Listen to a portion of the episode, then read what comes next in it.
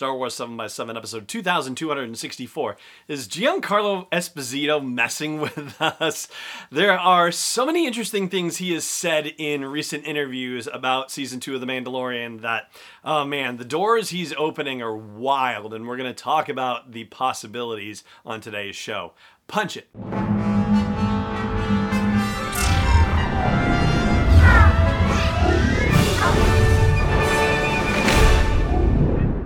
Hey Rebel Rouser, I'm Allen Voivod, and this is Star Wars 7x7, your daily dose of Star Wars joy.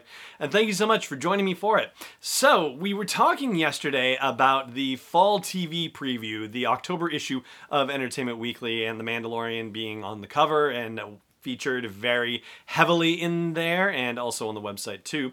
We talked about a lot of that stuff, but we didn't address stuff that Giancarlo Esposito said. And so, because of the fact that he actually says a couple of very intriguing things, and because there have been other things he's said in previous interviews that you know haven't quite been enough to make a whole episode about well i went back and collected a couple of those things as well and so here today we're going to talk about giancarlo esposito and his meditations on moff gideon and on developments for the mandalorian season 2 for one thing, there's been a lot of conversation about the dark saber, right? That's the very special Mandalorian lightsaber. And in the Entertainment Weekly piece, he does talk about that, and it says that he's quite adept at wielding it. He himself says it's so exciting for me to be in a show where I can wear a cape and own it, and where I can have a lightsaber and really own it. And previously, he's said that we will see more of the dark saber. You'll get the explanation of this ancient weapon to the modern world, a collapsed world. This is how he describes the current state of the galaxy. He goes on and says, Where did this saber come from and how was it revived? It's a key in our second season, which will be back sooner than later, which we know is now happening October 30th. So we are just a little over a month out from the debut. So because we know that this is a Mandalorian lightsaber, and because we know that the person who wields it is supposed to be the head of Mandalore, the ruler of Mandalore. Basically, think of it as the Excalibur of Mandalore, if you will. Then there's a lot of history that we're going to find out about with Mandalore from the time that we last saw them in Rebels season 4 up until this point. So we're going to be, uh, I guess, 11 years later. And so we're going to find out about 11 years of Darksaber history and how it has been passed down. Not a lot of people have wielded it, at least as far as we know, but you know, or at least as far as we've seen, I guess. We've seen Pre and Maul and Sabine and then handing it off to Bo Katan. So this kind of does lend credence to the possibility of Katee Sackhoff being cast as Bo Katan for Mandalorian Season 2 because of all this talk, but it also seems to indicate that we could even be going to Mandalore itself. It certainly opens up that possibility because how else would he have gotten it other than having gone to Mandalore? And that idea is only enhanced by another interview where he says the saber is a key to Moff Gideon's past, which possibly has a lot to do with where he comes from and his desire to build a planet and bring it back together. And he also refers to Gideon as a supreme being in a sense, and that he knows it, but not everyone else in the universe knows it.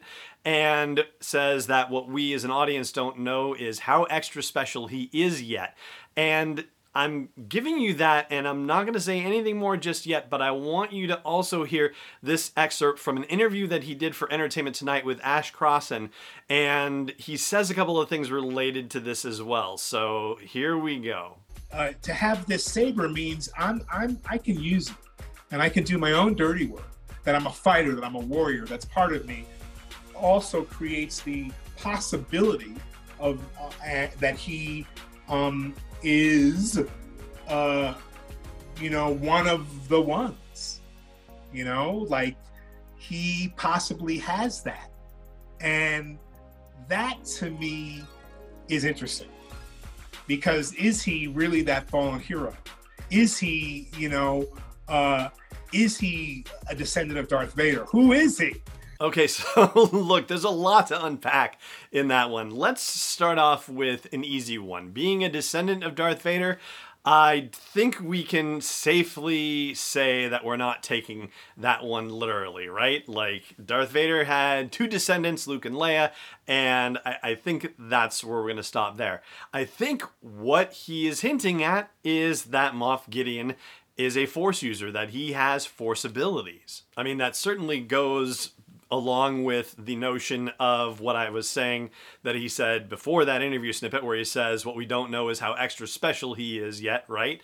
And being a supreme being in a sense, like that certainly implies an extra bit of power that he's wielding that goes beyond what we see demonstrated in the final episodes of The Mandalorian season one. And in that interview where he says he is possibly one of the ones that he possibly has that using the you know very indefinite uh, pronouns and language to avoid saying he's one of the force users he's not a jedi he's not a sith but he's somebody who knows how to use the force like that really sounds like where he's going with that. When he mentions that is he really a fallen hero, also like I don't quite know what to make of that one other than, you know, it strikes me that whole, you know, heroes on both sides thing that George Lucas used for the prequels, you know, maybe there's, you know, something related to that, but he's played with the notion Giancarlo Esposito has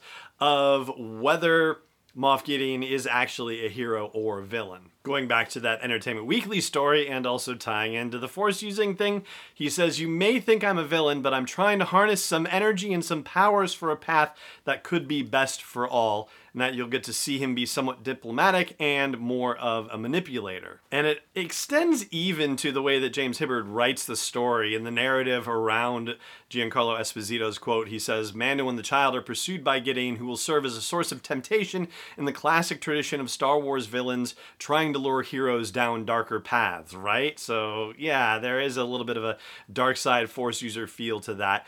Esposito says it's going that, uh, excuse me, that he'll be going toe to toe with Mando and that it's an iconic battle. He says, I want to disarm him mentally as well. Who knows, maybe there's an opportunity to get him to fight some battles for me. And I think that happens to dovetail nicely with something I believe it was Pedro Pascal who said that they're going to be testing the limits of the Mandalorian's commitment to the child as a result of the events of season two. So that plays in as well. There's also one other very fascinating door opening hint that Giancarlo Esposito gives in the Entertainment Weekly piece, and I'll share that with you in just a second. I do just want to give you a quick reminder about our Audible deal, the fact that you can get a free audiobook download and a free 30-day trial at sw7x7.com slash audible hundreds of Star Wars books, thousands of non Star Wars books. Maybe someday it'll be the other way around. Maybe there'll be thousands of Star Wars books and hundreds of other books as they take over everything, right? Unlikely, but it's kind of fun to speculate for a, few seconds, I would say. Anyway, sw7x7.com slash audible for your free audiobook download, free 30-day trial, and thank you so much for supporting the show. So I'll refresh your memory by reflagging the fact that in the article they talked about how because there aren't setup costs the same setup costs as with the first season that more of the budget for the mandalorian could appear on screen so to speak for season 2 Giancarlo Esposito says that he is commanding, quote, a larger vehicle, hint, hint. Yes, hint, hint is part of the quote. And that does lead one to wonder well, if it's not this, you know, TIE fighter with the folding wings, then what would it be?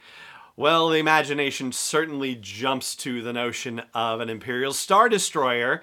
And so, you know, that would certainly go along with the notion that, you know, a bigger budget could include special effects that would include a capital ship not just fighters and Razor Crests and other things flying around. And as they demonstrated with the prisoner transport from the episode The Prisoner, that's episode 6 from season 1, they can certainly manage recreating the corridors inside a star destroyer within the volume within that led you know round room space. Like it would be very easy for them to pull off something like that. And the bridge of a star destroyer yeah no problem. So that i don't know what else you would imagine that larger vehicle hint hint to be i mean yeah it could be a freighter yeah it could be something else but really it's gonna be a Star Destroyer, I think. I think, you know, but if you have a differing opinion, I'd love to hear it. Drop me a line wherever you catch the episode or at home base at sw7x7.com. And that is going to do it for the show today. Thank you so much for joining me for it, as always. And may the force be with you wherever in the world you may be. Star Wars 7 by 7 is not endorsed or sponsored yet by Lucasfilm Limited, Disney, or 20th Century Fox, and is intended for entertainment and information purposes only. Star Wars, the Star Wars logo, all names and pictures of Star Wars characters, vehicles, and any other Star Wars related items are registered trademarks and/or copyrights of Lucasfilm Limited or their respective trademark and copyright holders. May the force be with them. All original content is copyright 2020 by Star Wars 7 by 7 We hope you love it.